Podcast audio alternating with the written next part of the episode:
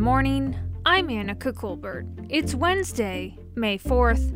What's going on with the sports arena property? We'll have more on that next, but first, let's do the headlines.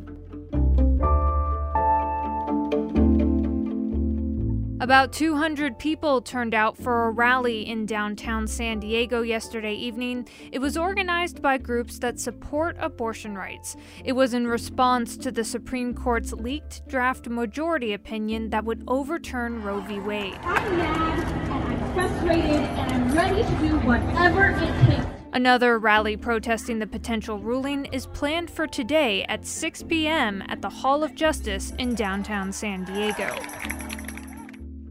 Amazon says it'll add 2,500 jobs across Santa Monica, Irvine, and San Diego. More than 700 of those jobs will be in San Diego.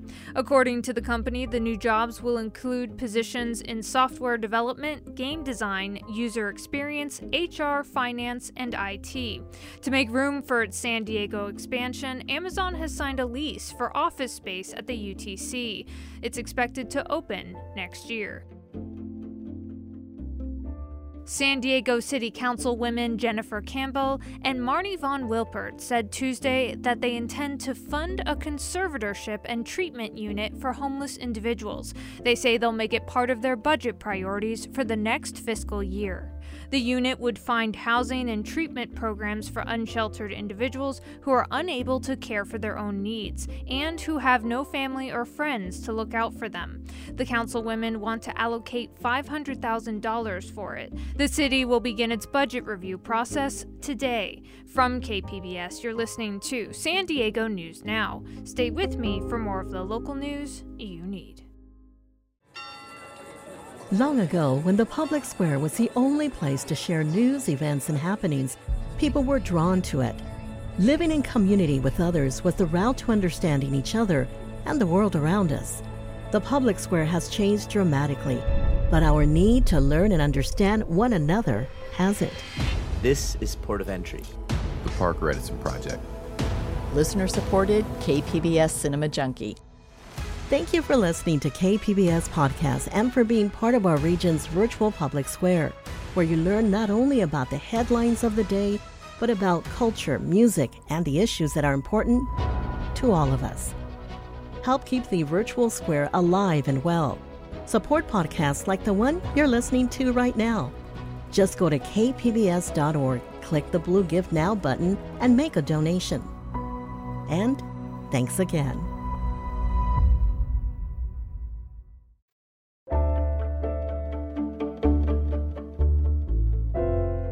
San Diego is getting closer to choosing a developer to build much needed housing on the sports arena property. But KPBS Metro reporter Andrew Bowen says housing for the middle class doesn't seem to count for much.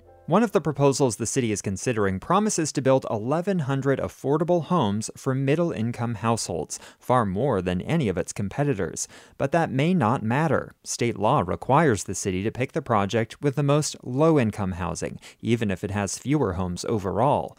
Mayor Todd Gloria says the city is in close contact with state officials on what's required. What we've received uh, is nothing but favorable feedback. Um, they're very excited about what we're doing here, um, and my ga- my aim is to stay on that track um, to deliver uh, a project that the state can support. State housing officials rejected the city's last attempt to redevelop the sports arena because those plans did not adequately prioritize low income housing. Andrew Bowen, KPBS News.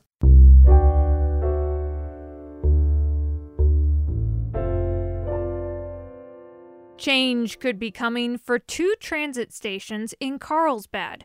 KPBS North County reporter Tania Thorne has more. The North County Transit District is taking bids for the redevelopment of Carlsbad's transit stations. The Carlsbad Village and Poinsettia Station each have more than 10 acres of land that could potentially be reimagined to be mixed use developments. Tracy Foster is with NCTD we we think that um, as part of this highest and best use analysis that the Carlsbad Village site could yield between 300 and 400 residential units and approximately 140 at the Poinsettia site.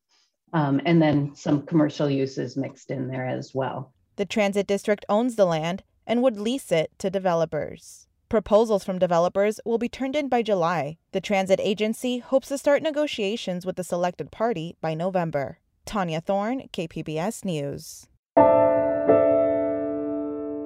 In a lab at UC San Diego, scientists have discovered a gene marker for Alzheimer's disease. KPBS science and technology reporter Thomas Fudge says this means researchers can better predict Alzheimer's and maybe find a path to a cure. The study looks back on 15 years of blood testing and observation of hundreds of people over 65, and it has found a clear connection between an overactive gene and the development of Alzheimer's disease. UCSD bioengineering professor Sheng Zhong says the gene and serine, the nutrient it produces, play a key role in brain development, but in older people, overactivity of the gene seems to cause damage. So, our hypothesis is that oversupply of serine makes neurons too active for too long a time and thus uh, become toxic. And that may help create conditions that lead to Alzheimer's. Zhong says ongoing experiments could help researchers find a way to tone down the overactive gene in hopes that will block the development of the disease. Thomas Fudge, KPBS News.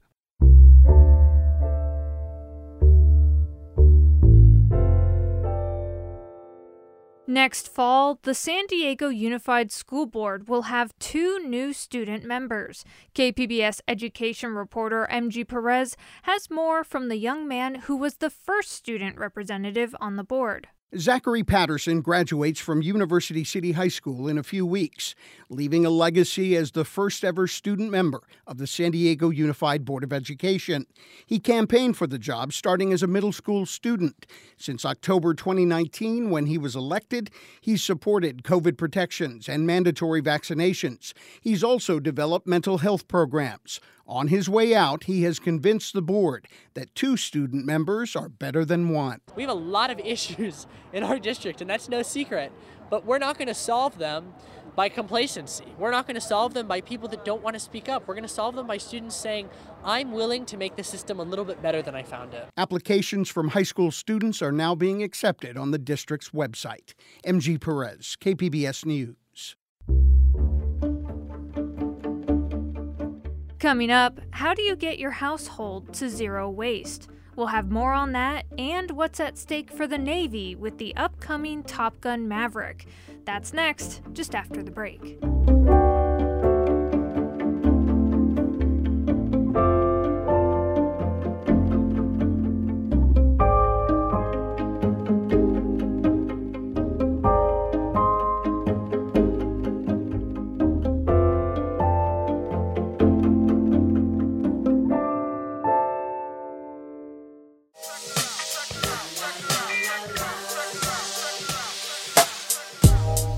Hey, hey, hey, this is Parker Edison, host of the Parker Edison Project on KPBS. The cool thing about joining KPBS is you make one simple donation, and that money ripples into supporting everything else you see and hear on KPBS, including podcasts like this one you're listening to right now, making a place for fresh voices and perspectives to be heard. And that's music to my ears. Become a member today. Just go to kpbs.org, click that blue Give Now button, and donate what you can. All right? Thanks.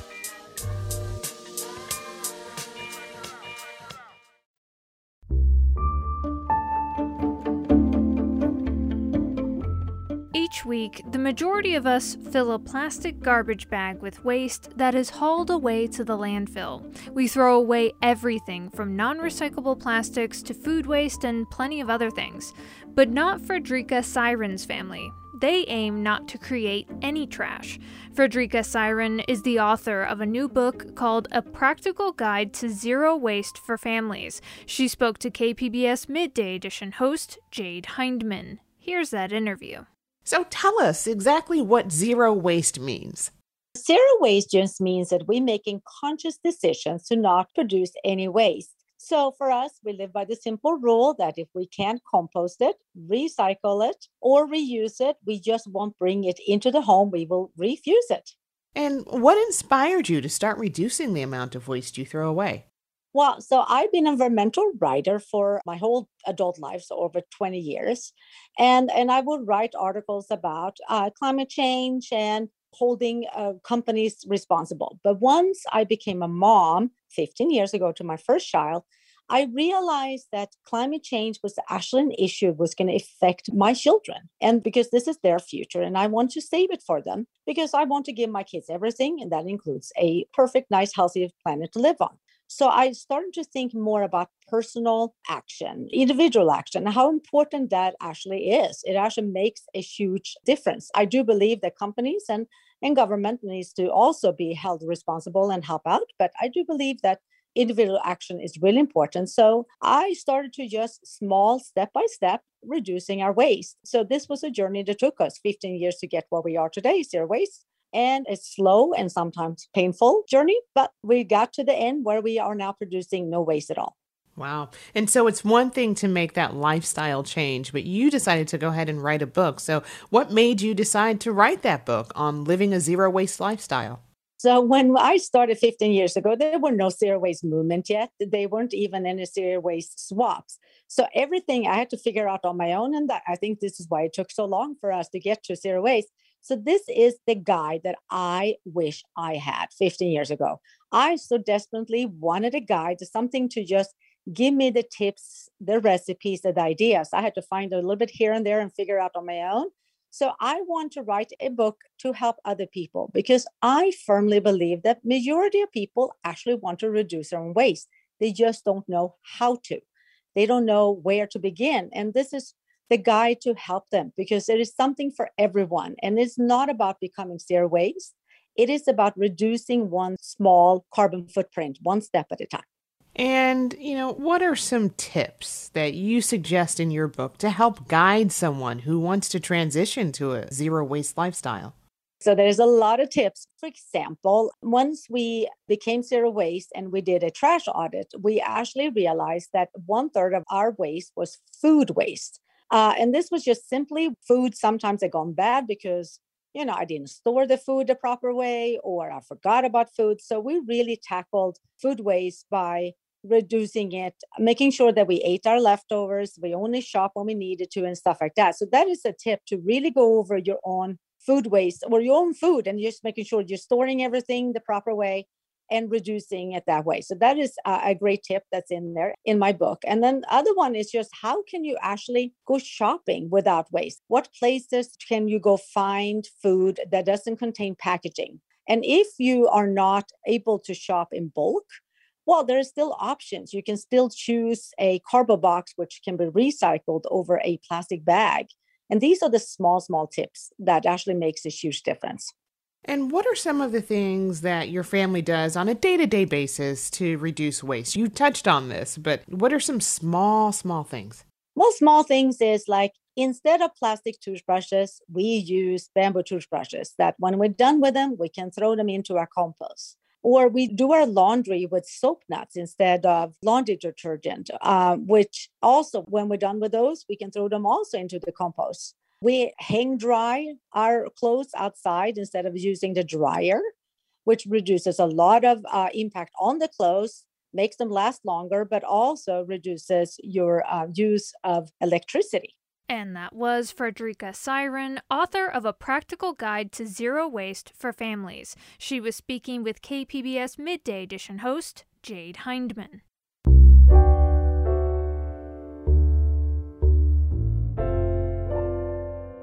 Top Gun Maverick is set to premiere in San Diego today. KPBS military reporter Steve Walsh says the Navy is banking on the film striking gold twice for naval aviation. I'm out at Naval Base North Island in front of a row of F 18s. Apart from Tom Cruise, the fighter planes are probably the real stars of Top Gun Maverick. Captain Brian Ferguson has been a Navy pilot for 28 years. So, this is the engineering depot, the Fleet Readiness Center. So, this is where airplanes come for major maintenance overhaul. Ferguson was the Navy's technical advisor on the film. He was a fan of the original. So my career uh, essentially started in 1986 when I saw the, the first movie, and I said, I want to do that. I want to land on ships in a jet and go into combat. So we went in right after college, when the original film was made. Top Gun, or U.S. Navy Strike Fighter Tactics Instructor Program, was in San Diego, when Miramar was a naval air station. The actual Top Gun moved to Fallon Naval Air Station back in the 1990s, but the filmmakers wanted to keep the new movie set in San Diego. Ferguson breaks it down. So Top Gun is acknowledged universally to be Naval Air Station Fallon, Nevada. They bring all these best of the best of the best in the storyline down to San Diego to train here.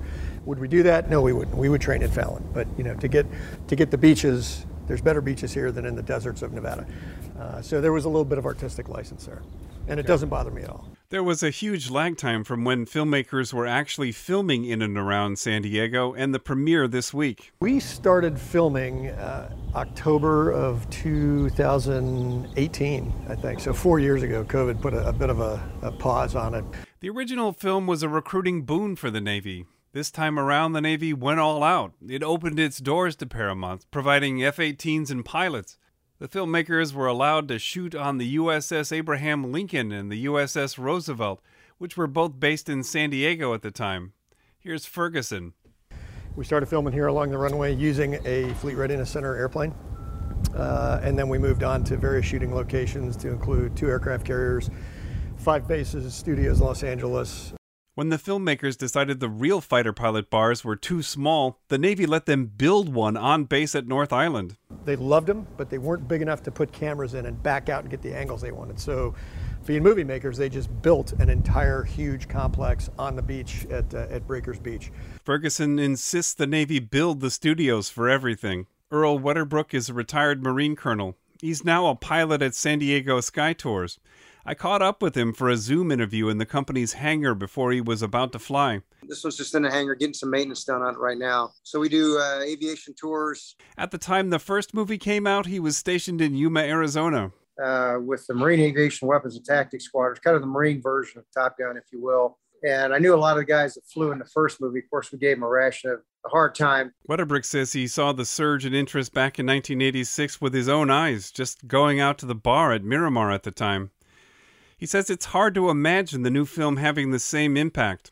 At the time, I mean, it was kind of the Cold War. There wasn't, you know, there wasn't much going on. Uh, a lot of patrols. There wasn't. There was no combat. You know, the the thing's going to be interesting now is we've just gone through 30 years of uh, essentially continuous combat in the Mid East. The audience is going to be a little different. People watching this movie are now much more aware of the reality of war. Still, the Navy is banking on Maverick to boost the image of naval aviation one last time. Steve Walsh, KPBS News.